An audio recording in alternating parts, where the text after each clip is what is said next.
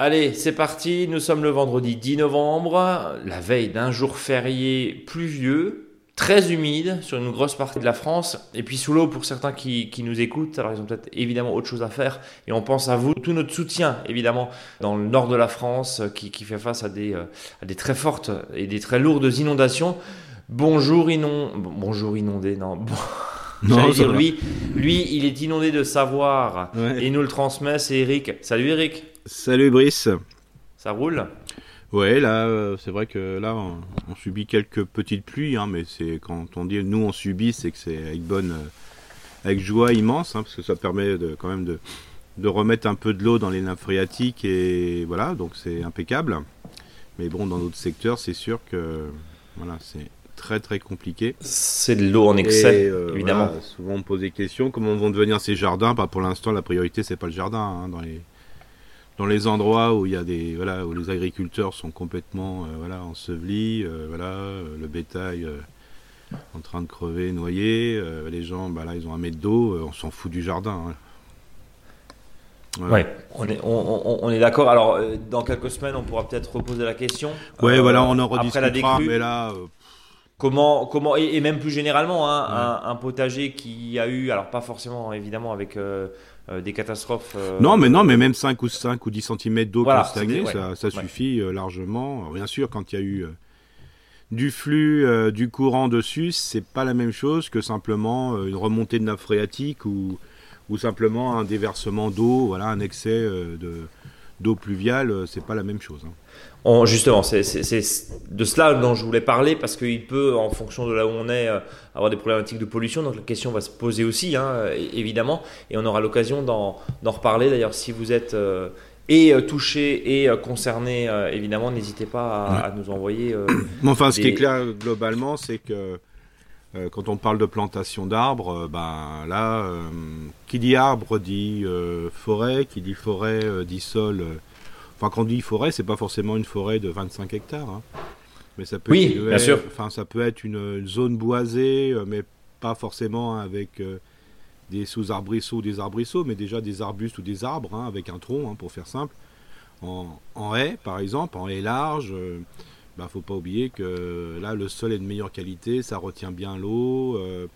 quand je dis ça retient bien l'eau, c'est-à-dire que l'eau, ben, au lieu de, couler, ben, ça s'infiltre faut pas oublier que dans un sol dit traditionnel euh, en agriculture, et on tape pas sur les agriculteurs, hein, euh, c'est comme ça, euh, la porosité du sol avoisine voilà, les 40%, alors que dans un sol forestier, ça peut aller jusqu'à 80%. Donc on comprend bien que bah, le mètre cube d'eau qui va tomber ben, sur un sol à 40%, bah, il sera rempli au bout de 40%, alors que l'autre, il n'y a que 20% d'eau qui risque de partir et encore.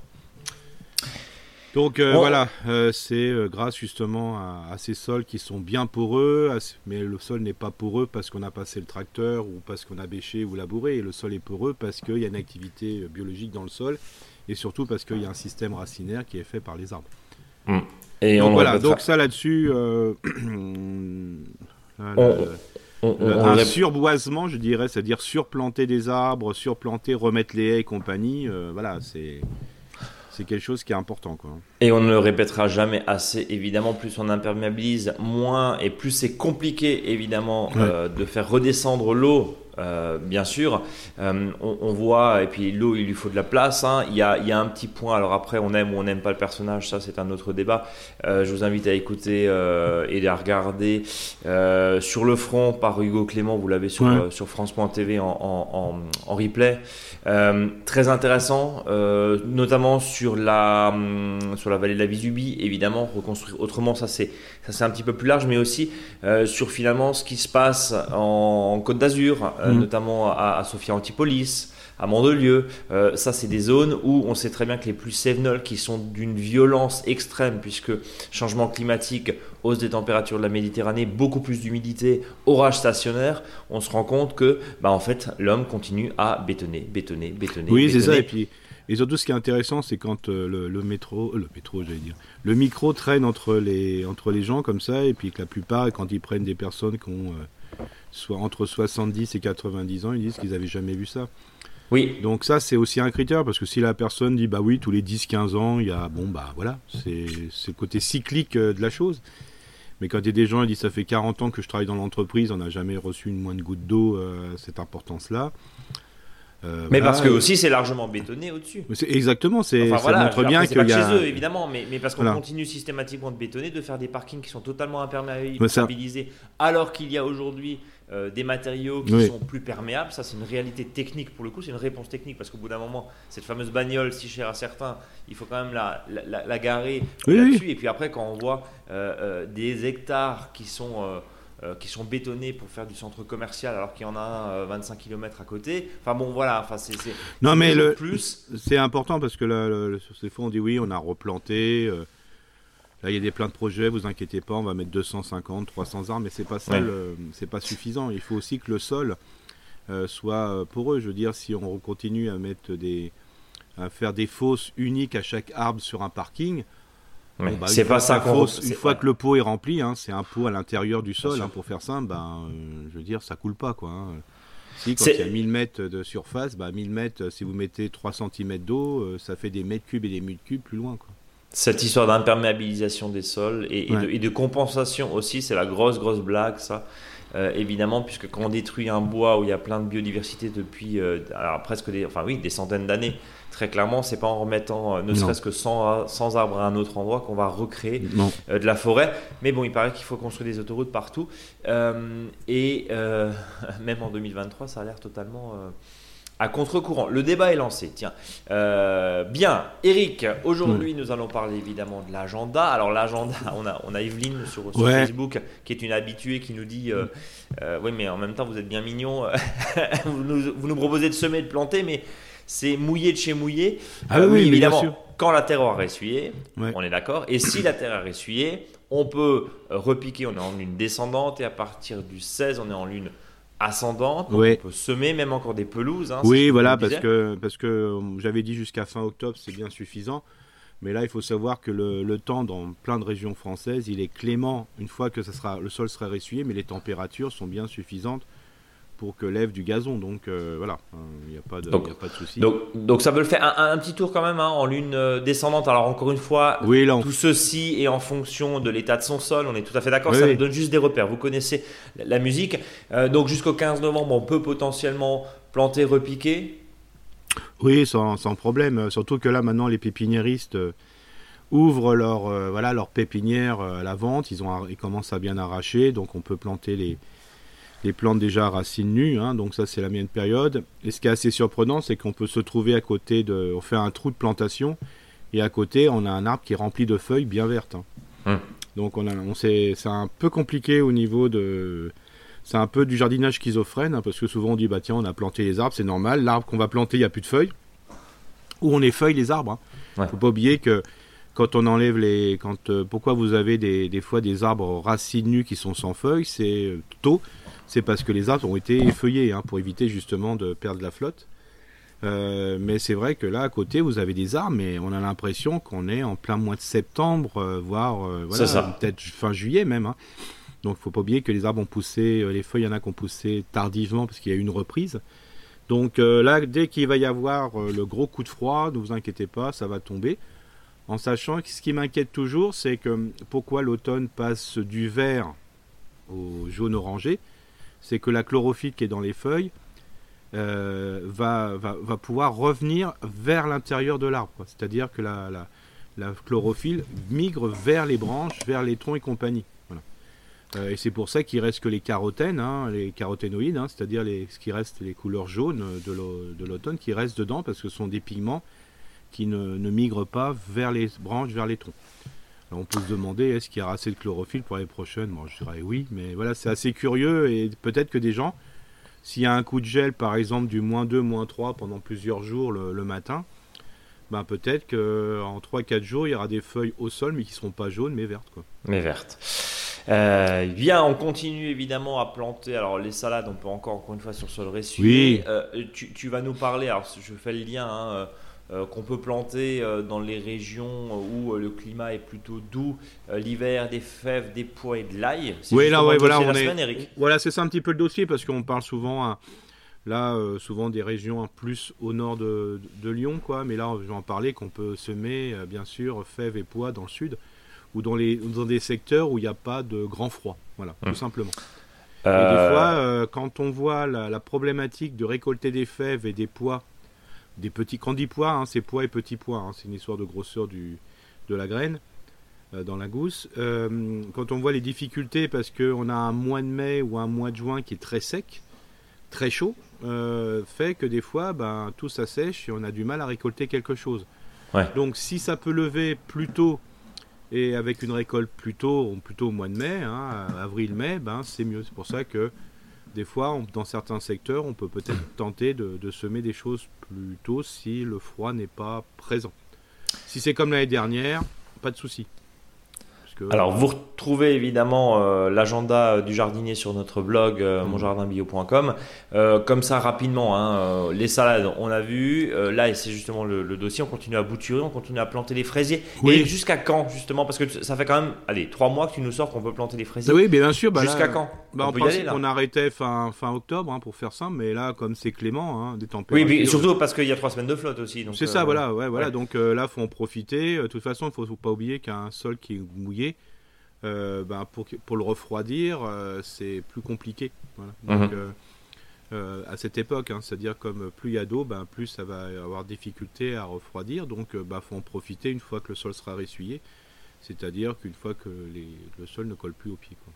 Une fois que le sol ne colle plus au pied, et puis tu nous proposes aussi de déterrer les bulbes d'été comme les, les canals, les dahlias. Voilà, exactement. Alors c'est pareil là aussi, hein, il faut que le sol soit ressuyé, ressuyé sinon déjà hein, c'est pas facile de, mettre la bêche et on force un peu euh, dedans.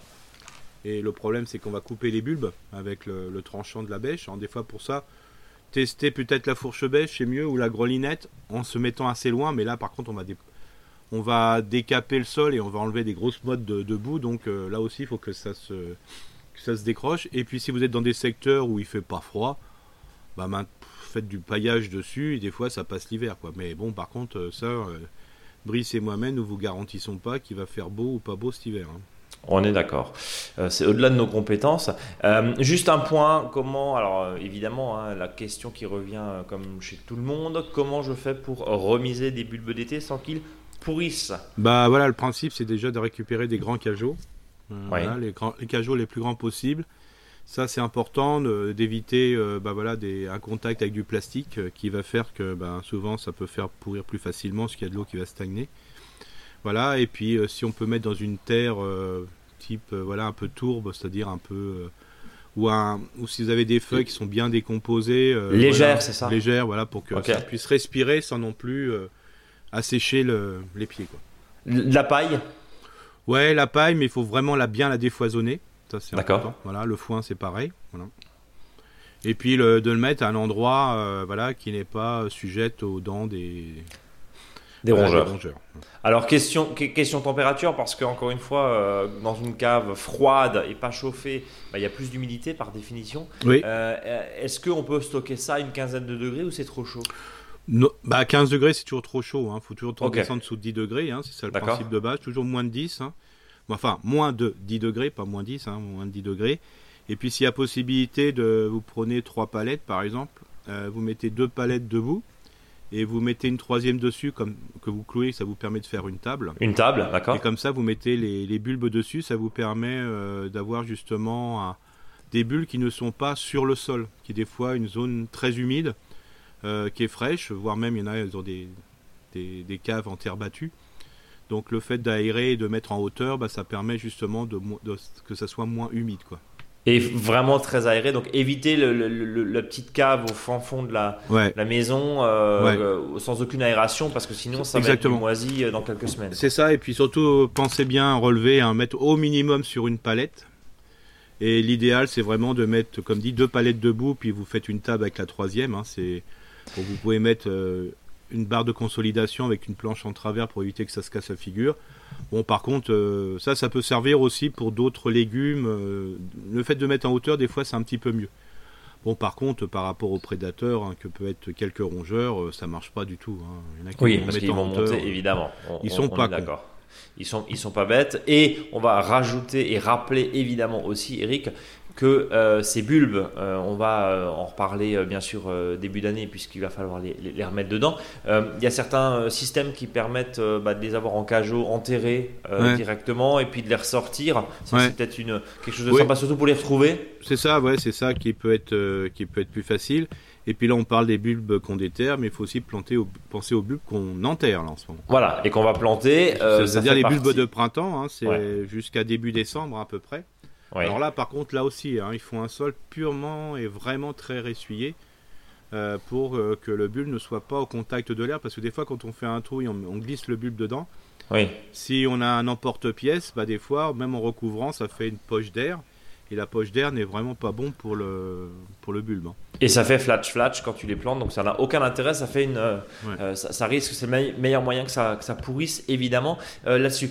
juste et, puis il faut, faut, en profiter aussi parce que chez, chez nos pépiniéristes, chez, chez, nos copains pépiniéristes et puis jardinerie, mhm. j'allais dire en ligne, il faut rappeler que on peut les envoyer là-bas parce qu'on n'en vend pas des, des, bulbes de fleurs. Mais c'est vrai qu'il y a des fois pas mal de promos là, hein, début décembre, hein, mi-décembre là il y, a, voilà, il y, a, des fonds de stock qui sont, et puis des fois, on en fait des très belles affaires. Très bien, ouais, euh, tout à fait. Au lieu que ça termine à la poubelle, autant, autant y aller. Exactement, et puis, après, c'est pas trop tard de les mettre au mois de décembre. Hein. Voilà, oui, surtout, surtout qu'on a un sol, encore une fois, très chaud, comme, tu l'as dit. Le seul risque, c'est au nord de Lyon, euh, enfin les régions, les secteurs au nord de Lyon, bah, peut-être qu'au mois de décembre, on sait jamais, le sol sera peut-être gelé. On est, on est d'accord. Il y a juste un dernier point, je vais faire un petit, un, petit coucou à, quand même à Eric. Euh, vous avez vu hein, sa technique, on met deux palettes, on met une palette par-dessus, ça nous fait une table de récup. Voilà, on est toujours dans la récup.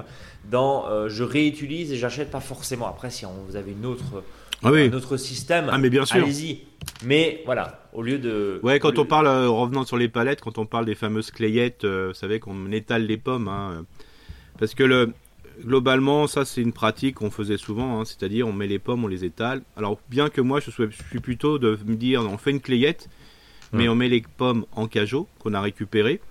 Pourquoi? Parce que si on les met l'une à côté de l'autre, on va perdre beaucoup d'humidité. Et le fait de le mettre dans un cajot, bah, ça permet de passer l'humidité de l'une à l'autre et d'avoir des, des, pommes qui sont moins flétries. Par contre, c'est sûr que c'est beaucoup plus facile pour, euh, pour les trier et pour, euh, et pour surveiller s'il n'y a pas des pommes qui pourrissent. Hein, parce qu'on sait très bien que certaines pommes, en fonction de certaines maladies, mais il y en a une qui peut faire se transposer sur la pomme d'à côté. Hein, voilà. Mais globalement, mieux vaut mettre les pommes ensemble. C'est pour ça qu'il faut super bien les trier au début et euh, de les parce que là c'est en ce moment qu'il faut de nouveau la trier une deuxième fois après le ramassage euh, de manière à mettre bien celles qui sont bien déjà bien mûres ben, pour les consommer d'avance et les plus gros fruits les, plus, les, enfin, les pommes qui sont bien mûres, qu'on voit bien euh, voilà, euh, au niveau maturité, et surtout les pommes les plus grosses par rapport à la variété, ou par rapport au standard, c'est celles qu'il faut consommer en premier, parce que c'est celles qui vont mûrir le plus vite, plus rapidement possible. Bon. Euh, un autre point, évidemment, on continue à faire des trous pour les plantations. Alors là, oui. avec la problématique de, la flotte, hein, évidemment. Et puis on continue, amendement, déchets verts, déchets du moment. Alors si on veut pailler, on avait une cliente l'autre jour, Eric, euh, tiens, je te partage la, vie de bureau, mais euh, euh, qui, posait, qui posait la question et qui hésitait entre du paillis de l'Inde, de la cause de sarrasin, de la cause de cacao, pardon, pas de la cause de sarrasin, et puis du miscanthus et les fameuses écorces de pain. On sait qu'il y a une vingtaine d'années, c'était la grande mode des écorces de pain maritime. Attention parce que ça acidifie. Euh, alors bon, on, lui a dit, euh, bah, c'est aussi esthétique et avant tout esthétique parce qu'à partir du moment où on paille, toi t'es content, toi tu valides. Oui, voilà. Alors le principe c'est que quand on va pailler, euh, voilà, le, il faut se dire que tout dépend du style que l'on a, du style de jardin qu'on souhaite avoir, et puis aussi, il faut pas oublier, c'est qu'il n'y aura jamais assez de, de paillage cher. Euh, plus on est dans le pico, dans le pico, pico bello, euh, plus on est euh, dans des, sacs qui coûtent cher. Et une fois qu'on a étendu son petit sac, bah, il n'y a plus grand chose. Hein. Donc n'oubliez pas, on peut faire un fond de paillage, hein. C'est-à-dire mettre des feuilles et puis après compléter par des cosses de cacao, par euh, du. Ah, tu veux tromper l'ennemi Tu veux faire un double fond, c'est ça? Ouais, ouais, voilà. Euh, mais ça, ça arrange pas nos affaires. Alors, oui, bien sûr. La, totale liberté des, des, Non, mais t'as raison, on est, pas là mais, pour pousser à la consommation, mais, t'as tout à fait raison. Il faut mieux avoir un client content et avec le bon, euh, voilà, parce que peut-être que le client est tellement content qu'il va faire un double, il va faire un fond sur une surface plus grande et acheter trois, trois, trois sachets de plus, ce qu'on a bien conseillé. Mais surtout, même pour euh, des fois, même sur du paillage, mettez le moins beau au fond. Voilà. Oui. Le plus décomposé au fond et mettez le plus beau dessus, quoi. Hein. donc comme ça. Alors justement là-dessus, on a alors on va reprendre un, cas très pratique et puis après on va on va avancer avec vos questions, euh, chers auditeurs et chères auditrices, enfin plutôt l'inverse.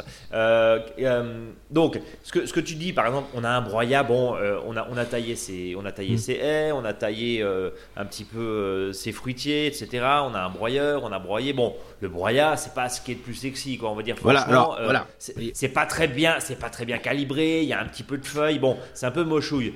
On met ça dedans comme premier paillage bon, et puis après, on chante le truc avec son style. On veut du cacao, on veut du lin, on veut du, euh, euh, on veut du chanvre par exemple, on veut du miscanthus, on met ça dessus. Voilà, ou voire même euh, de, voilà, de l'écorce de pain s'il faut, parce que comme ça on en mettra moins, donc ça va être moins. Ça va coûter moins cher. Ça va coûter moins cher.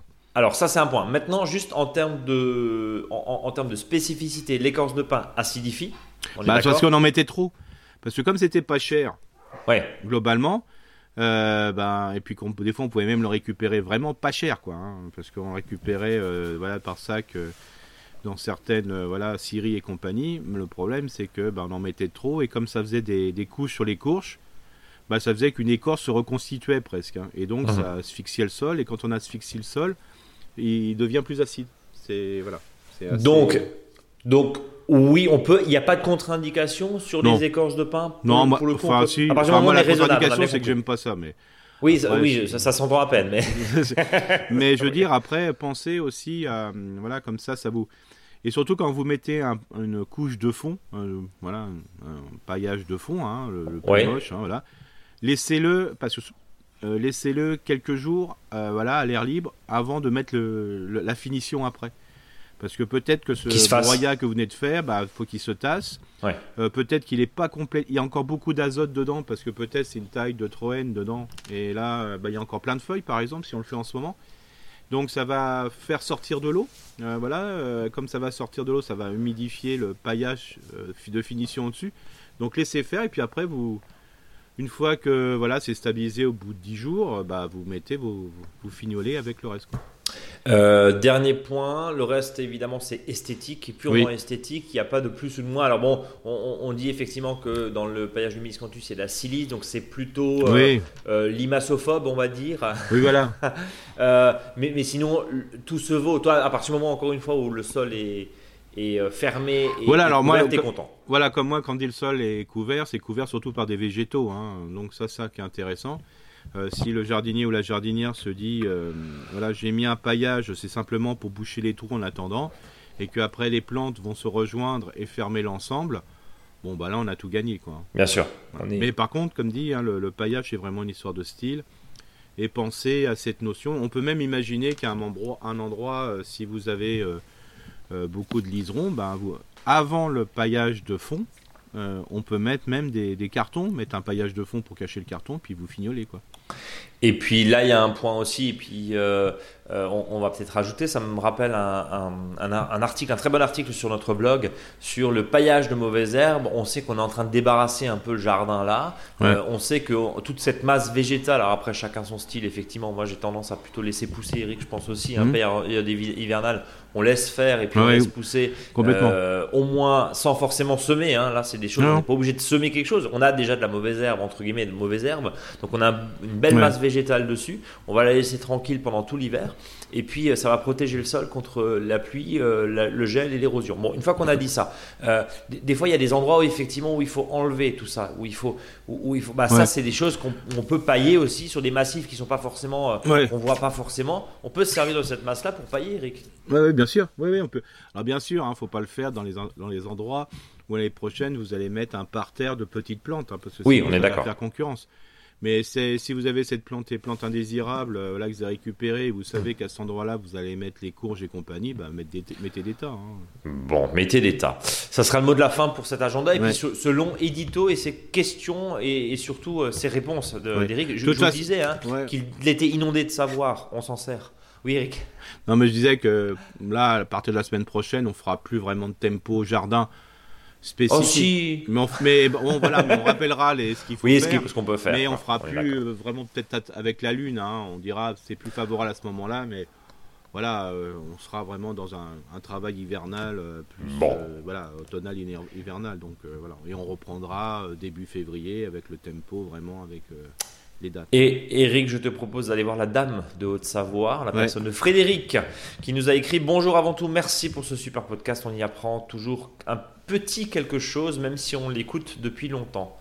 Euh, pourriez-vous m'éclairer par rapport à mon actinidia? Ouais, donc le kiwi. Donc les kiwis, voilà, mhm. pour la mise en situation. Nous sommes chez nous depuis deux ans. À notre arrivée, nous avons eu un kiwi et l'année dernière deux kiwis. Cette année, il n'y en a pas et je viens de remarquer ceci. Les deux premières photos sont celles de mon pied de, kiwi femelle et la troisième photo, c'est le pied de kiwi mâle. Mhm. Les feuilles n'ont pas l'air d'avoir de problème, mais que dois-je faire? Merci par avance. Euh, je précise que Frédéric est en Haute-Savoie à 780 mètres d'altitude. Ouais. J'ai envoyé effectivement deux, trois photos. Qu'est-ce qu'on fait? Euh, quand on arrive entre. On va juste détailler, pardon. Le tronc est assez rongé. Ouais, donc il a pris des, des pètes, hein, euh, voilà. Euh, je dis pas qu'un camion a reculé dessus, mais quand on commence à voir le, centre du bois, hein, comme dit, c'est que voilà, c'est que la bon l'arbre, quand on voit, et ça c'est valable pour le kiwi, mais c'est valable pour tous les arbres. Hein, si si on voit le centre de la branche, l'arbre ne va ou la plante ne va pas mourir. Il n'y a, a, aucun souci. La seule chose, c'est que bah, ça fragilise la, plante. Alors bon, quand c'est une liane, ça va. Parce que a, son support, elle, c'est l'autre. Alors que quand c'est un tronc, bah, son support, c'est lui-même. Donc euh, le pieu qui est à l'intérieur de l'arbre, son gros problème, c'est que bah, s'il n'existe plus parce qu'il va se décomposer grâce à l'intrusion de, voilà, de prédateurs dedans, hein, qui va le décomposer, là, ça pose problème sur le côté stature. Donc, euh, quand vous avez des blessures, parce que des fois les blessures, des fois elles sont plutôt automnales, hivernales. Pourquoi? Parce qu'on travaille un peu plus bœuf. Voilà, on est un peu plus présent dans le jardin. On utilise peut-être des moyens mécaniques. Euh, pensez toujours à si vous faites une plaie ou si vous faites un, voilà, vous buniez la plante, hein, c'est-à-dire vous reculez un peu fort dessus, vous donnez un coup de pioche. Sachez qu'il y aura un coup dans l'écorce. Donc, euh, mettez toujours un cataplasme de, de terre argileuse si vous en avez, ou sinon euh, acheter de l'argile verte pour faire une espèce de cataplace, euh, voilà, de manière. La pâte d'argile. Hein. Ouais. pour bien protéger, parce que même simplement des fois le coup, ben vous n'êtes pas rendu compte peut-être, mais sous l'écorce c'est peut-être broyé quoi. Et donc euh, ça va faire entrer l'air, ça va s'oxyder et ça peut être une intrusion. Donc il faut toujours bien vérifier parce que après, ben, les bugnes on les a à vie des fois parce que la, la, la cicatrisation ne va pas jusqu'au bout. Voilà, donc ça c'est important. Deuxième chose, euh, entre 500 et 750 mètres d'altitude, euh, on est toujours à la limite. Hein, voilà. c'est une limite. Euh, mais, Peut-être que cette limite bah, va peut-être augmenter avec le changement climatique, mais c'est toujours c'est pour tout ce qui est culture de fruits et compagnie, on peut en avoir. Il faut, faut, avoir des, des courants voilà, intéressants au niveau de voilà au, au, printemps, parce que des fois c'est une, une, zone, il y a floraison, mais il y a un coup de gel aussi. Donc ça peut affecter les fleurs et donc on n'a pas de fruits. Quoi. Euh, question évidemment, euh, il est évident qu'il faut euh, protéger, hein, c'est le premier réflexe que tu nous dis, on protège l'arbre, évidemment on protège ce tronc.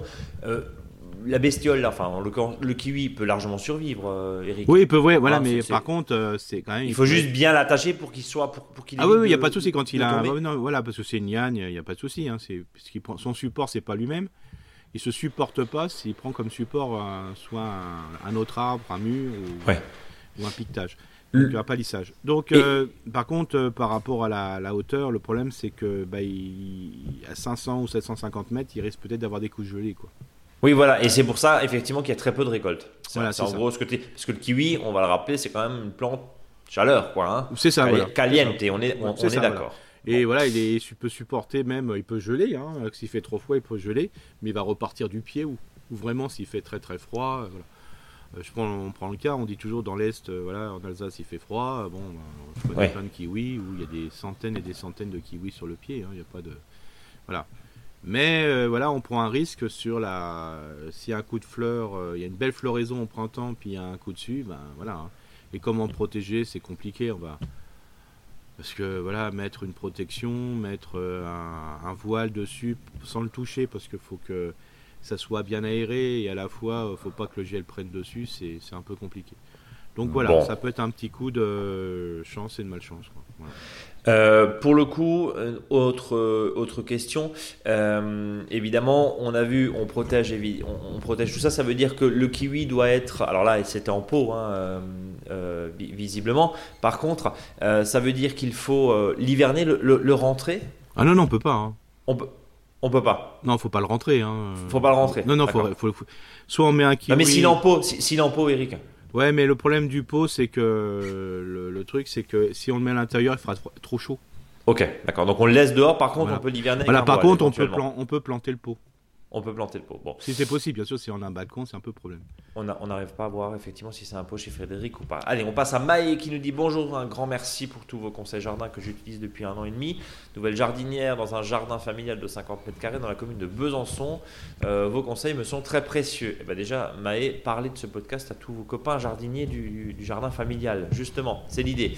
Allez, tout d'abord, on m'a donné un pied de figuier dans un pot. Normalement, dans mon jardin, je ne peux pas planter des arbres. Je voulais savoir s'il était envisageable et judicieux de mettre mon figuier dans un très gros pot et de mettre dans le pot, euh, le mettre pardon, le pot dans la terre, t'en parlais il y a deux secondes, euh, dans le jardin dès cet automne. Et peut-être avec euh, bah, des trous hein, évidemment dans, dans, ce pot, cela lui permettrait peut-être de grandir plus aisément que sur un balcon qui est beaucoup trop ensoleillé et beaucoup trop chaud l'été. Et cela me permettrait de le récupérer si nous trouvions une maison d'ici un an ou deux. le figuier en pot, c'est un peu comme l'actinidia, c'est un peu compliqué. Hein, quoi. Faut un très, très, très, très, très gros pot. Ouais, il faut un très, très gros pot, donc c'est pas facile. Euh, enterrer, déterrer, euh, voilà, et aussi savoir si le bas contient le pot, quoi, parce que quand on fait un très gros pot, ben, il y a quand même un poids important. Bah mais là, euh, justement, c'est de le planter dans le jardin et non pas sur le balcon. Ouais, voilà. Bon, alors après, il faut peut-être voir le, jardin partagé. alors peut-être que ce figuier dans le jardin partagé, moi c'est comme ça, je le fais quand je fais des animations de jardin partagé. Tout ce qui va être arbuste un peu conséquent, voilà, le figuier lait, euh, ben, je le mets dans la partie partagée du jardin partagé. Comme ça, en fin de compte, euh, ben, on peut en avoir un figuier. Euh, de toute façon, ça se bouture très facilement. Hein. Mhm. Donc c'est pour ça, ça permettra aussi de répondre à la deuxième question, de savoir que, ouais, ce qui peut être intéressant, c'est de, de, dès, là, cet automne, de, faire des boutures de ce figuier, qui seront plutôt ces boutures-là, au cas où il y a un déménagement, qui vont servir, voilà, multiplier cette variété dans la future euh, maison, quoi. Donc en gros, c'est on plante, on plante le parent entre guillemets, et, voilà, on, et le fiston. Bouture, on bouture dans des pots euh, justement, euh, des petits figuiers tous les ans, voilà, comme ça, ça permet bah, d'en avoir toujours, et puis ça pousse tellement vite que bon bah voilà, on sera vite rattrapé, et puis au moins le figuier sera dans de bonnes conditions. Mais planter le figuier dans un grand pot et enterrer le grand pot, non. Moi, j'y crois pas parce que c'est très tellement grand que voilà, ça, va être plus de soucis qu'autre chose. Alors, bien sûr, euh. si on est sûr que dans un an on peut partir, pourquoi pas. Mais sinon, euh, voilà. Moi, je serais plutôt dans les faits de dire de, je plante dans la partie partagée du jardin partagé, c'est-à-dire où tout le monde peut s'en servir. Ouais. Voilà. Et puis, je fais euh, tout de suite là des boutures avec le bois d'un an directement dans des grands pots pour poser la question.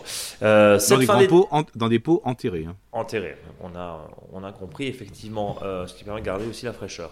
Cette fin d'été, je n'ai pas pu mettre d'engrais vert au vu de la météo. Je suis allé chercher des feuilles avant les grosses pluies que j'ai déposées sur une partie du jardin. On devait me livrer du fumier d'ici fin novembre, après avoir laissé les fumiers 2-3 semaines en tas, si j'ai bien écouté votre podcast.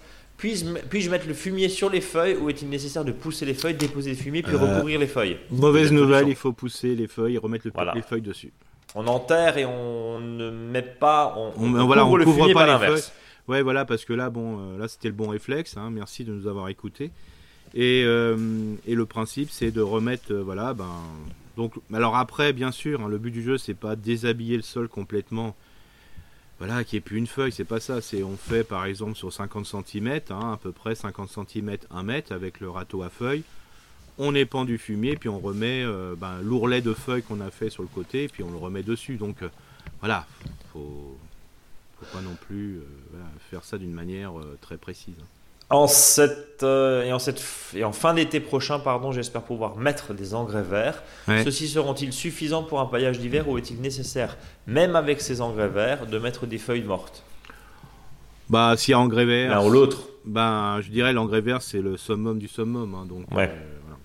Mais l'engrais vert, alors Ouais. je, je fais un truc anti-commercial, mais ce qui est vrai, euh, euh, je dis anti-commercial parce qu'on vend euh, des quantités astronomiques d'en- d'en- d'engrais verts euh, chaque automne, mais ce qui est vrai, Eric, hein, d'ailleurs on dit améliorant du sol, Ouais. Eric, ce, qui- ce qui est vrai, c'est que si on a de la mauvaise herbe, j'ai mis Ouais. des gros guillemets autour de ça, on peut considérer ça comme, Voilà. même Ah, si ça n'a pas les mêmes qualités, effectivement, de fixation d'azote, etc., c'est pas couillon non plus de laisser ces mauvaises Ouais, herbes. alors, alors après, il faut pas que ce soit des plantes, euh, Oui, invasives. des mauvaises herbes, euh, voilà, qui sont Ouais. vivaces, comme le trèfle euh, ou des graminées, quoi. Oui, on est, on est Voilà. d'accord. Par contre, si c'est plein de bourrache, par exemple, euh, bah, C'est pas grave. C'est bien. Ouais, dirais, on est- on d'accord. Ou il y en a que c'est plein de, de blettes, bah, c'est voilà. Pour moi, c'est ça. La- je vais donner la définition d'une mauvaise herbe entre guillemets qui peut être voilà. C'est une mauvaise herbe se qualifie de la façon- suivante, c'est quand le jardinier ou la jardinière ne peut plus, euh, je veux dire, euh, faire face à son invasion.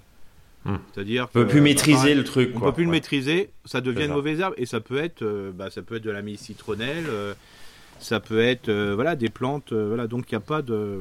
Alors ce qui peut aussi se faire, c'est que hum, on peut faire un mètre, un mètre vingt de, de- avec de l'engrais vert, et puis faire un mètre avec des feuilles et ainsi de suite. hein. On peut faire Des aussi- bandes. On peut faire des bandes. hein. Bon.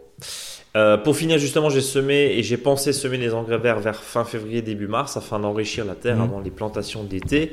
Pouvez-vous me confirmer que c'est une bonne idée et avez-vous des conseils d'engrais verts justement à semer à cette période-là? Un Oui. très grand merci et à bientôt. Signé donc Maë Oui, par exemple des févroles. Févrol. Donc ça, c'est des pois, hein, on est d'accord c'est- voilà, c'est qui va forme légumineuse, hein, c'est comme Mhm. les haricots, mais à la place des, des- de ces févroles, vous pouvez aussi semer des pois à manger, quoi, des petits pois. Bien. Donc, euh, Sauf que comme vous allez consommer une partie, euh, ben, le- il y aura moins d'enrichissement qu'une févrole, on va laisser tout sur le sol. on va laisser tout sur le sol, Ouais. même si la masse, la, la masse et, la- et le volume de végétation dans, dans du semis de pois est quand même très important aussi. oui, oui, Et ça va fixer l'azote aussi, même si on prélève effectivement les petits pois, mais c'est. oui, oui, voilà, On comprend là où tu veux en venir. Quoi. Donc pourquoi pas des pois, pour le coup, pois, petits pois. voilà. Peut-être une, une bonne idée, euh, Maë, Ouais. pour, euh, pour occuper le terrain. Euh, on va passer à Julie euh, qui nous dit, euh, qui nous a envoyé un message je- jeudi dernier. Julie et Fabien qui nous dit nous sommes dans le Finistère et la tempête a fait des ravages. Nous sommes en location et nous avons un poirier dans la cour qui doit avoir déjà plusieurs années. Il se trouve dans un couloir de vent, donc avec les forts vents, il a fini par tomber. Nous voulions savoir s'il était possible d'essayer de le récupérer en le redressant et en le maintenant avec des piquets. Mhm. Faut-il le tailler pour tenter de favoriser la reformation de racines Euh, Donc voilà les quelques photos. Donc on voit effectivement euh, euh, un, un poirier. C'est un très petit grand, poirier. hein. un petit poirier, Voilà. euh, mais qui est effectivement à terre. Qu'est-ce qu'on Bah, disons que le gros problème, c'est que souvent, quand euh, l'arbre est tombé comme ça, euh, des fois, quand on veut le redresser, on casse d'autres racines. fait Mhm. Euh, parce qu'en fin de compte, c'est l'ensemble du système racinaire qui a basculé et en, tirant, bah, on croit qu'en fin de compte, l'arbre est tombé.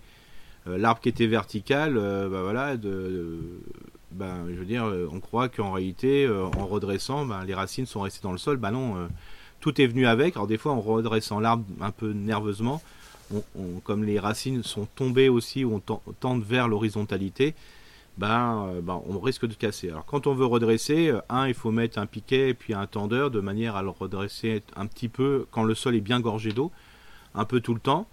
Euh, ou il y a la solution des fois des arbres couchés comme ça, c'est de se dire ben on laisse au sol. Quoi. On laisse au sol, mais Et on fait, un- on fait, on laisse, ben, on laisse. euh, en tomber. espérant qu'il y ait des rejets, c'est ça, Eric? On laisse tomber, on le, lai- on le laisse au sol comme ça. hein, il va, combien d'arbres qu'on a dans la nature, des fois dans des zones de friche qui sont remplies de pommes, de couèches, de prunes, tout ce que vous voulez, même si l'arbre est à plat. Voilà. Euh, alors par contre, si on sent qu'on peut le tirer un petit peu, ben, le principe c'est de le redresser tout doucement. Toutes les semaines, voilà, on le redresse un petit peu, euh, voilà, on, fait, euh, on travaille aussi avec la bêche au sol, voilà, pour favoriser je dirais, le, fait que qu'on puisse après reboucher le- les trous qu'on peut faire. Mais attention, euh, on risque de casser plus de racines qu'autre chose. Quoi. Donc, deux solutions. Soit effectivement on accepte qu'il soit là s'il Ouais. ne gêne pas, Voilà. soit on essaye, mais petit bout par petit bout, c'est-à-dire chaque Ouais. fois une sorte de cale peut-être. non, voilà, on, voilà, on tire, euh, on le tire, voilà. Et en même temps, bah, on le coince d'un côté avec un étai, hein, Ouais. voilà, voilà, en, En sachant que- espérant que. euh, Voilà. ouais. Après, le système racine. Alors, si plus l'arbre est ancien, plus c'est compliqué parce que Bien sûr, il a eu le temps de de nouvelles quoi. racines, ça va être compliqué. L'arbre, s'il est un peu jeune, bon, bah, il va refaire de la racine. Ou il y a la possibilité, si ça gêne pas. Et si on est très content des, des- des- des fruits, c'est de même de laisser le tronc penché. Alors peut-être de mettre un étai pour pas qu'il tombe plus que normal. Et après, comme le tronc n'est plus à la verticale mais à l'horizontale, c'est planter autour du tronc des petits fruits, par exemple. Bon, pour occuper effectivement euh, le sol. L'espace et le Ouais. sol. Euh, bon, en tout cas, bon courage, hein, bien sûr, à tous euh, les Bretons et la façade euh, ouest. C'était donc Fitine et Julie et Fabien qui nous remercient aussi pour notre conseil chaque semaine. On passe à Gabriel. Pareil, même combat. un bonjour à vous deux. Depuis que j'ai découvert votre podcast, je ne décroche pas. Merci pour les conseils et les vannes. Je voudrais vous demander ce qu'il convient de faire dans ce cas-là. Tempête de jeudi a tellement secoué ce prunier. Donc, c'est une règle Claude Mm. qu'il penche dangereusement. Ouais. Il est arrivé à sa taille adulte d'environ 5 mètres et n'a jamais été taillé. Euh, donc on voit effectivement une photo, un, un- arbre avec un Mm. tout petit tronc et puis euh, des charpentières qui, qui débarrent euh, très très vite. Il est très très très imposant. Euh, je pense que je dois le couper rapidement, mais je voudrais installer au même endroit un autre prunier qui sera moins grand et qui serait moins grand plutôt, pardon. J'en ai voulu qui reste petit et donne beaucoup de fruits. Quelle variété me conseillez-vous? Bah, disons que le prunier, un petit prunier est grand, globalement. D'accord Donc c'est c'est ça la complexité, parce qu'on peut trouver des petits pommiers, on peut trouver des plus petits poiriers, mais des petits cerisiers, des plus petits pruniers, c'est plus compliqué quoi. Euh, par contre, bon, faut qu'elle aille voir son pépiniériste euh, adoré et Il. existe, voilà, et de dire je veux la variété, euh, ce qu'elle veut manger, une reine Claude, une euh, voilà, une Mirabelle, voilà, tout ce qu'une prune dente, ce qu'elle veut, et a dit je veux sur un porte-greffe faible. Bon, donc Voilà. porte-greffe faible Voilà, pour avoir alors pas je- trop de voilà. vigueur. Voilà, alors il y a des variétés, il y a des porte-greffes qui s'appellent Pixie et compagnie, mais après, faut, faut- voilà, en fonction de le pépiniériste qu'on a à côté, euh, voilà, il en existe. Donc porte-greffe faible, voilà, plutôt prendre une demi-tige qu'une autre tige, voilà, comme ça c'est parce que basse tige, demi-tige, haute tige n'a rien à voir avec la vigueur du porte-greffe. On peut très bien avoir un, un basse tige avec un porte-greffe très fort, Mhm. voilà. Basse tige, ça veut dire par exemple que l'arbre est greffé bas. Demi-tige, c'est à à mi-hauteur et. euh, Haute tige, c'est le port en port très haut. Enfin, Mais haut. souvent, quand on va chez un pépiniériste, plus on va vers le basse tige, plus le, plus le porte-greffe est faible. Donc voilà. Euh, donc ça c'est fait hein, encore Voilà. une fois et puis on va le rappeler hein, euh, orientez-vous vers les professionnels du, du végétal qui sont chez vous mais nous en. Alsace on, on va avoir du Voilà. mal à, Alors, à quelque chose euh, demandez plutôt chez l'acteur parce que souvent le pépiniériste d'à côté, bah, il a les variétés qui correspondent euh, à votre choix, euh, à la, au terroir, et puis il a les porte-greffes qui ont été entre guillemets validés par les par les professionnels à côté parce que c'est ceux qui utilisent et compagnie. Donc euh, voilà, Voilà. c'est toujours plus facile parce que chercher et commander des fois un arbre, je dis pas que c'est pas bien, hein. il y en a qui font du très bon travail, ils livrent des très bons arbres et compagnie, mais aller à proximité, hein, c'est quand même plus logique. Euh, oui c'était dans, en fait dans, dans, dans ce sens là euh, le professionnel qui est local doit normalement connaître son Voilà. territoire euh, si c'est un, un professionnel nous sommes d'accord comment procéder pour le trou de plantation et puis-je laisser l'ancienne souche en terre en espérant qu'elle finisse par pourrir? Alors, alors déjà, un, avant de répondre à cette question, je me pose la question déjà d'enlever l'autre arbre. oui c'est quand même dommage de l'enlever, hein, même si le tronc penche. Alors, quand le tronc penche, alors, on n'est pas dans le même cas de, de l'auditrice précédente, parce que là, c'est un, un arbre de plein vent, c'est-à-dire avec un tronc. Donc, Oui. on est déjà dans une enfin un mini tronc mais un tronc On Un tronc quand même, voilà, il est déjà. Donc euh, le principe, c'est de se positionner euh, en regardant son arbre, euh, non pas en face, euh, enfin, faut le trou- faut, faut- il faut le regarder dans la dans la pente du tronc, voilà. Et après, il faut imaginer que ce tronc-là n'existe plus et qu'on on met à, à l'endroit où le tronc est penché, on met un piquet tout droit. Voilà, c'est ça qu'il faut faire, comme si le, tronc était, resté en place. Et à partir de euh, ce piquet, c'est là qu'il faut tailler pour enlever, pour rééquilibrer l'arbre. Voilà, c'est-à-dire que, bien sûr, euh, sur la partie où c'est tombé, bah, il y a les charpentières qui sont plus basses que ce qu'elles étaient auparavant. Donc il y a peut-être des charpentières à supprimer pour rééquilibrer sur l'autre partie de l'arbre. Est-ce que tu vois C'est pas- facile à expliquer. Oui, euh, oui, oui. En, en gros, l'idée, ce que tu proposes à Gabriel Ouais, avec un L, en l'occurrence, c'est de, c'est de reprendre et de, avec la taille, d'essayer de lui remettre un port un peu sympa. Voilà, c'est ça. Et par contre, il faut, euh, faut imaginer que bah, le tronc, de toute façon, on le redressera plus. Voilà. Mhm. Et donc, c'est pour ça qu'il faut schématiser un tronc, un pseudo-tronc, en mettant un piquet à la place, euh, qui, qui, démarre au sol comme l'autre tronc. Euh, par contre, il est vertical, de manière à pouvoir tailler, de, retrouver la forme, de manière à retrouver les charpentières les mieux passées. C'est-à-dire que les charpentières qui s'opposent à la chute, ils vont être un peu plus hautes, mais ça sera peut-être les charpentières principales. Par contre, les charpentières qui sont dans la chute, bah, il y aura peut-être une ou deux qu'il faudra supprimer euh, de manière à pouvoir rééquilibrer pour s'opposer à la chute de l'arbre. Donc, pourquoi pas euh, bah, Parce que, voilà, entre planter euh, le temps des fruits, alors ça peut être aussi, je plante un arbre à proximité et puis avant en attendant que l'autre euh, bah, produise, bah, garder celui-ci. Quoi. Euh, donc ça veut dire que en attendant, on, et si effectivement, alors est-ce que Gabriel peut replanter une fois qu'il aura choisi euh, son porte-greffe, sa variété, etc. à côté du coup de l'ancien, c'est ça Oui, c'est ça, voilà, parce que dans le même trou, le problème, en principe, on devrait mettre une autre, une autre espèce.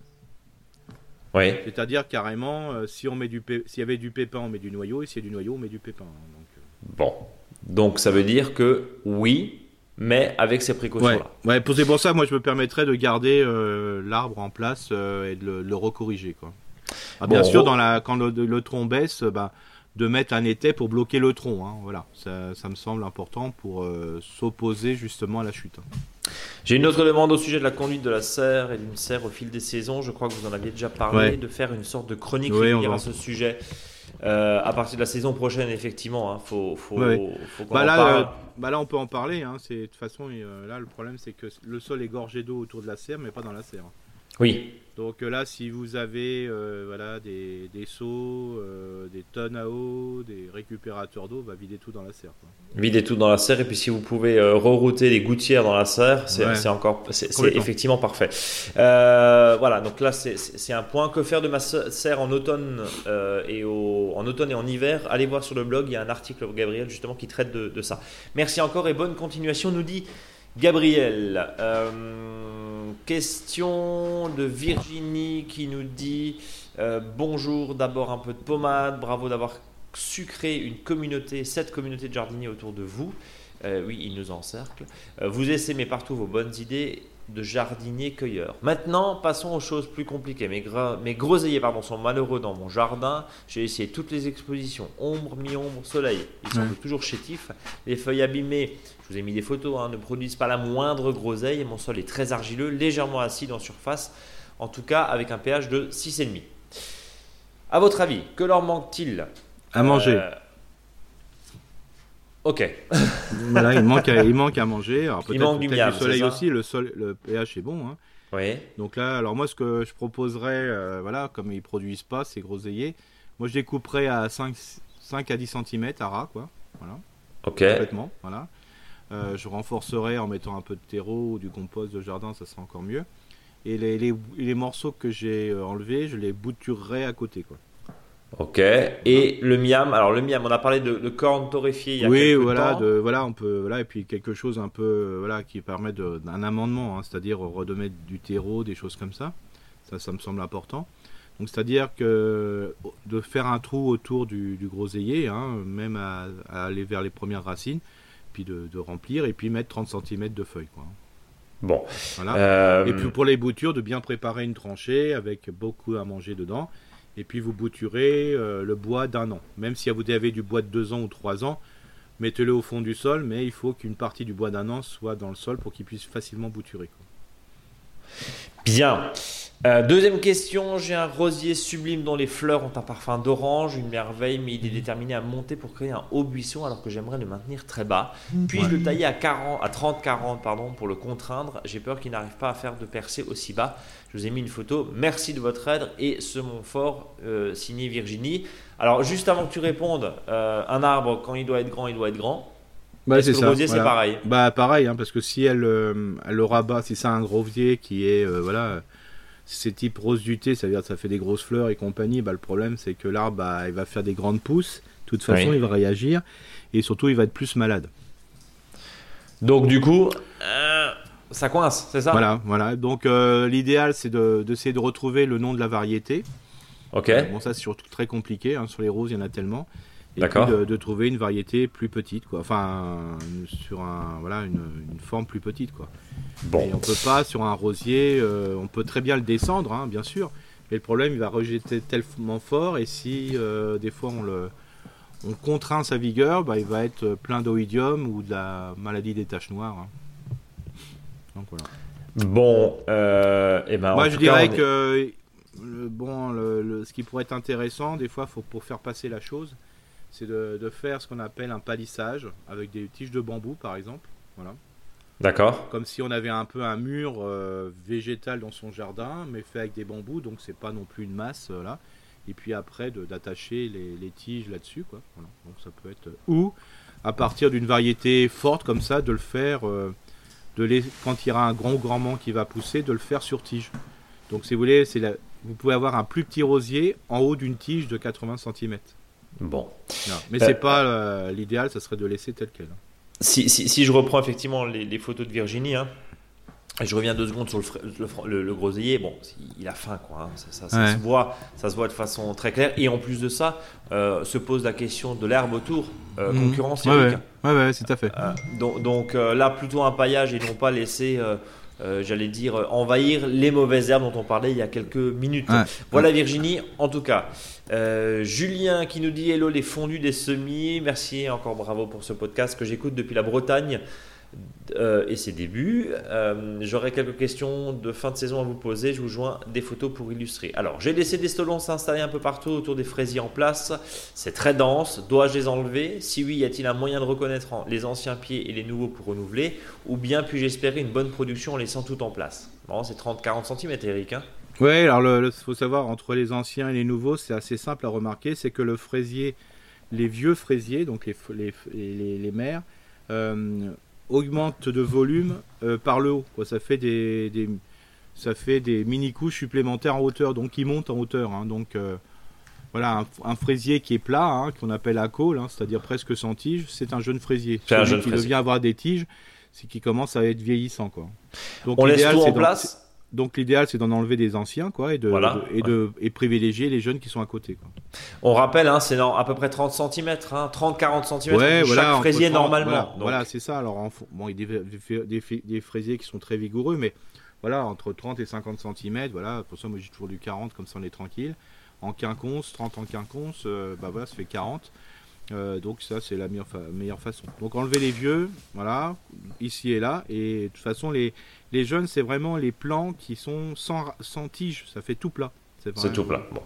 Les, petits fraisiers quoi. Et sinon faut les sinon faut les marquer avec un post-it euh, Julien chaque fois. Bah des fois c'est pour ça qu'il y en a qui aiment bien travailler en ligne parce qu'ils savent que ouais bah, au moins tu vois quoi. la ligne qui a été faite c'est les vieux fraisiers donc voilà. On, est d'accord. On, on, est d'accord. Euh, Deuxième question, j'ai planté du maïs, donc du doux et du doux et bio, du golden bantam, et elle nous a envoyé effectivement, pardon, Julien nous a envoyé effectivement euh, une photo des épis avec une quantité très aléatoire de grains, voire inexistante. Savez-vous ce qui s'est passé? Euh, Il y avait quelques beds sur les épis, un hein, type cloporte, est-ce coupable Donc en gros, il nous envoie effectivement des, des, épis complètement ravagés. On voit que les rafles quasiment. Euh, ça, c'est un ravageur, Eric. Oui, tout à fait. Alors des fois, ça peut être parce que les oiseaux ont piqué dedans quand quand il était laiteux, mais en principe les feuilles qui le protègent ne devraient pas le faire, mais des fois c'est simplement des insectes qui hum. pompent les, les, graines, quoi, enfin avant qu'ils soient graines. Quoi. Cloporte, non. C'est pas décomposé non, non, le cloporte c'est plutôt, euh, plutôt dans le sol globalement, euh, enfin sur le sol ou dans le sol, euh, voilà, enfin dans la litière pour faire simple. non, voilà. Bon, comme dit, le, maïs peut aussi souffrir de grosses chaleurs. Hein.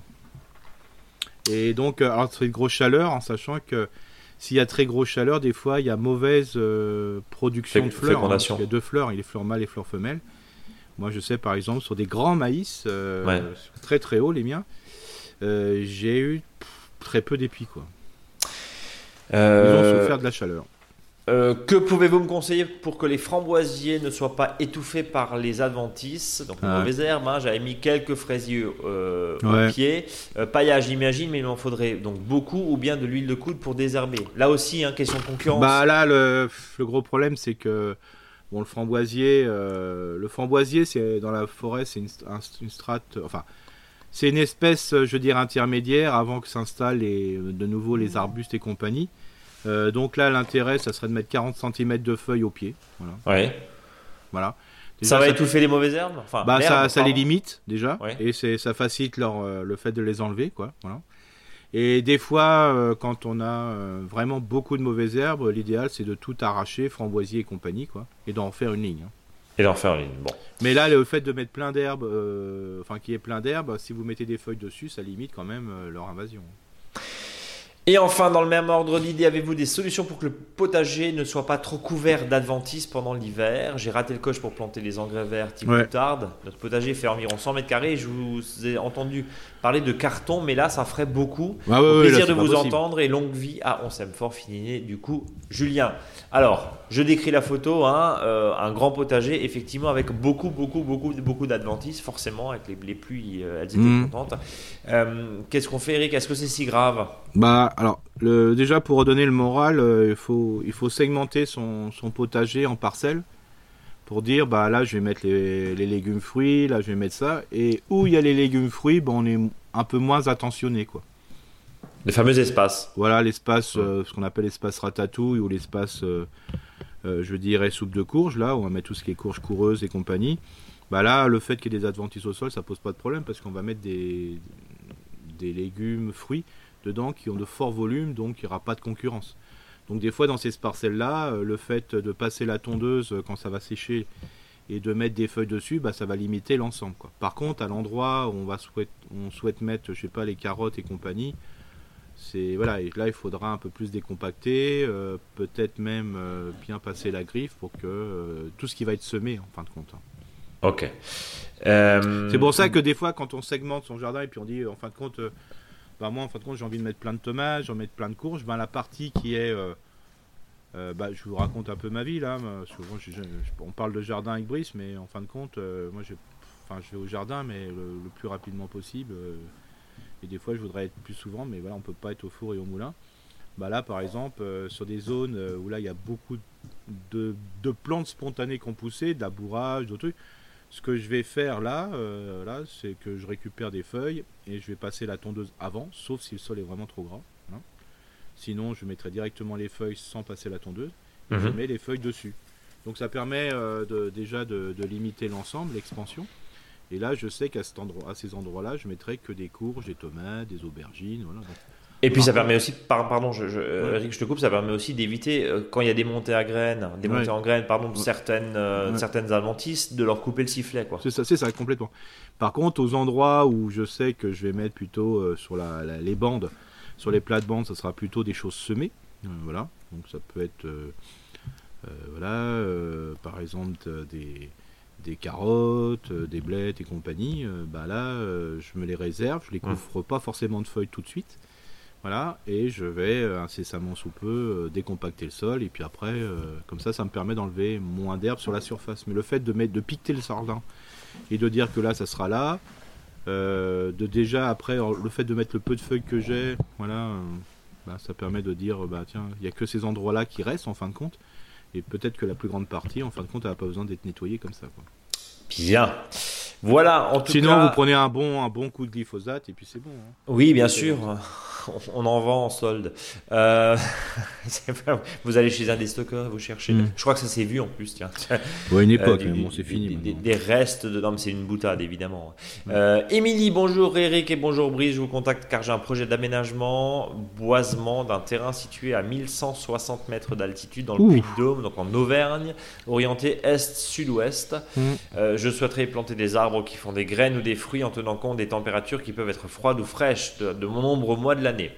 Châtaignier, noyer, pommier, prunier, quelles autres essences pourriez-vous me conseiller? Existe-t-il des organismes ou des associations spécialisées auprès duquel et desquelles plutôt je peux me renseigner? Alors ça c'est toujours la, grande question sur des situations un peu particulières parce que là plus de 1000 mètres, euh, voilà, c'est quand même... Euh, ça caille. Voilà, c'est important. Euh, moi je dis toujours c'est que c'est d'aller rencontrer, ben, d'aller se balader dans le secteur, hein, voilà, et de, voir ce qui pousse. Hein. Des fois, mmh. c'est la meilleure des solutions. Notamment d'aller voir quelques vieilles familles, voilà, et puis de dire bah voilà, s'il y a des pommiers à un endroit, pourquoi, je vois pas pourquoi ça poussera pas chez vous. voilà, en tout cas, reste à, reconnaître la variété. Donc voilà, c'est ça, mais souvent il y a des associations type croqueur de pommes. voilà, alors comment il en existe dans certains secteurs, mais il y en a d'autres, c'est voilà, c'est sauvegarde des vergers, voilà, et de, de, bien identifier. Et puis surtout, euh, au niveau forestier, euh, ce que je vous invite à faire, c'est de vous rapprocher de l'ONF hein, euh, ou de, structures d'associations de, forestiers, quoi, et qui vous diront quelles sont les espèces qui sont les mieux adaptées. avec notamment le changement climatique. Hein. L'autre fois, j'étais en secteur de Metz, bon, bah, il y avait une exposition sur la forêt, bah, il, y avait, il, y avait, un technicien de l'ONF qui était là, bah, il, il, a tout raconté. Quoi. C'est le plus simple. Je dirais, on serait nous mal positionnés pour vous dire ce qu'il faut exactement, parce qu'on ne connaît pas le terroir. Euh, mais là, c'est la, meilleure, la meilleure façon. Et surtout, de, comme dit, pour les fruitiers, c'est toujours d'aller voir les acteurs locaux, hein, comme dit. Hein, une vieille maison à côté, euh, voilà, euh, qui aura peut-être des grosiers, des cassis, voilà, et qui ont toujours bien poussé. Voilà, avec le changement climatique, il peut y avoir des petites modifications, mais quand même, c'est par rapport au terroir, au sol aussi. Donc voilà, c'est meilleur, la meilleure façon. Quoi. Bien. En tout cas, euh, par exemple, pour le poirier, euh, je peux tout de suite donner une astuce, c'est euh, d'aller faire un tour vers la variété qui s'appelle curé, comme le curé. Hein. Comme le curé, ouais. Parce que ça fleurit très tardivement, donc ça c'est beaucoup moins sensible au gel. Et c'est une poire qui va très très bien dans les... en altitude. Merci d'avance pour vos conseils et merci surtout pour le bonheur que vous m'apportez chaque semaine d'apprendre sur mon jardin et de prendre soin de mon environnement. Longue vie à vos initiatives. Cœur rouge, je lis même les émoticônes, on dirait une, mmh. un, assistant vocal. À bientôt, signé Émilie. Vous aussi, vous brûlez d'envie d'avoir les conseils d'Eric, évidemment. Eh ben, une seule adresse, contact.monjardinbio.com. Vous pouvez nous envoyer des photos si ça permet de contextualiser. Euh, et puis, bah, on se donne rendez-vous bien sûr la semaine prochaine euh, pour, pour d'autres questions. Pardon euh, aux autres questions que nous n'avons pas pu traiter. On reviendra la semaine prochaine et on essaie de les faire dans, dans l'ordre. En tout cas, bah, on va avancer hein, dans, ce podcast parce qu'on est presque à une heure de podcast quand même déjà. Mmh. Semer ou planter, aller dans les régions chaudes, des fèves, des pois et de l'ail, c'est bien sûr le dossier de la semaine. Eric Ouais. Alors bien sûr, hein, ça, ça concerne vraiment les, les acteurs qui ont dans un secteur où il n'y a pas de, de, gelée régulière tout au long de l'hiver. Où ça gèle pas. Ouais. faut pas que voilà. Au début de printemps, c'est des fois le pire. Hein. Donc là, euh, c'est quand la, température est clémente. Sinon, il va falloir euh, bah, plutôt semer ou planter en février-mars. Et euh, il y a des solutions au niveau des variétés et des espèces pour que ça se passe bien. Donc si par contre le climat est doux pendant l'hiver, ce qui est, on peut bien sûr semer en ce moment, et je le répète une fois que le sol est ressuyé, euh, de manière à, attendre des récoltes en mars à mai. Donc c'est super parce que c'est une période de l'année, même s'il peut faire chaud, ça peut, c'est pas aussi brûlant que les années 2022-2023 on a connu avec des mois de juin euh, terribles. Donc euh, il faut savoir aussi c'est que quand on va planter des fèves par exemple, une fois que les tiges sortent du sol, ben, même une petite gelée, ben, ça sera, la, plante va le supporter, il n'y a aucun souci. Hein. Alors, ce qui est aussi intéressant, c'est le fait de, semer de bonne heure, bah, fait que la graine va germer quand elle le souhaite. même si elle va rester peut-être longtemps dans le sol, euh, bah, bout de 10 jours, voilà, elle va se sortir tranquillement. Elle n'est pas poussée par les températures extérieures. Et puis en plus, il faut savoir si je prends le cas de la fève, où la seule problématique c'est le puceron noir euh, de la fève, hein, mhm. euh, qui, fait que les fleurs avortent et qu'il n'y a pas de fève. Bah là, il n'y en a pas quoi où sont beaucoup moins, euh, beaucoup, il y a beaucoup moins d'attaques, donc il y a un intérêt. Alors je rappelle pour le semi de fèves, hein, euh, qui sera aussi valable pour si on le fait au printemps. Euh, donc il faut bien abeublir le sol à la fourche beige, bien sûr, puis à la griffe, puis au râteau, hein, pour affiner le sol. On fait des sillons. Alors soit, alors les sillons, il faut toujours planter, voilà, entre 5 et une fois l'épaisseur d'une graine, donc ça fait entre 5 et 10 cm de profondeur, voilà.